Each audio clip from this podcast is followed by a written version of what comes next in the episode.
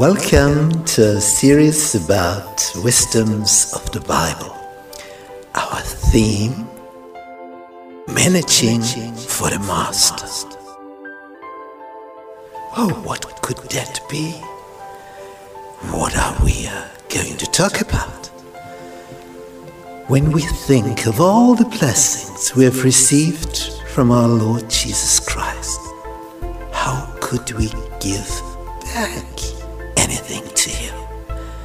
How could we show our love for Him? Let's talk about this. I'm looking forward to meeting you.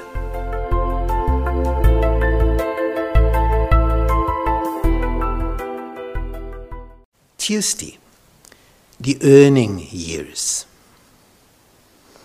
So these are the years, let's say from 20 to 60, so about 40 years or a bit more, when your condition, your physical condition is the best, and when you are able to work. These are the earning years. They're very important. The Apostle Paul writes to his co worker, Timothy, in his first letter, chapter 5, verse 8. But if any provide not for his own, and especially for those of his own house, he has denied the faith, and he is worth worse than an infidel. Huh. Oh, that's important.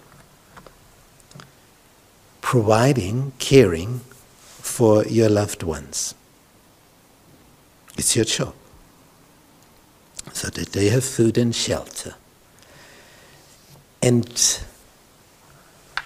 if you don't care about this because of unwillingness doing so, you are like a person that has no faith in God. Yeah, you are even worse than such a person that has no faith in God. You're even worse. Why so? Other people see, when they have a look at you, how you work. If they can depend on your work, that your words and your deeds are one, and that there is no difference in that. Promising everything and doing nothing. That's not a Christian way of living. It's something when people can rely on your words, that they know this person. When this person says, she will, he will do so and so. And it will happen. Then you get worth in their eyes, dignity. They say, well, maybe his faith is a different one than mine, but he's a good worker. You can rely on his words, on her words. You can trust. And this is so important. Persons don't want to trust if if they cannot see anything which is trustworthy. So, therefore, this word here of the Apostle Paul.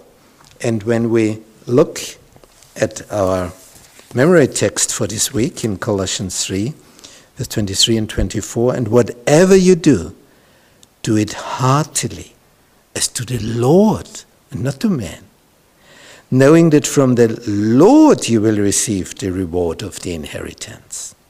For you serve the Lord Christ.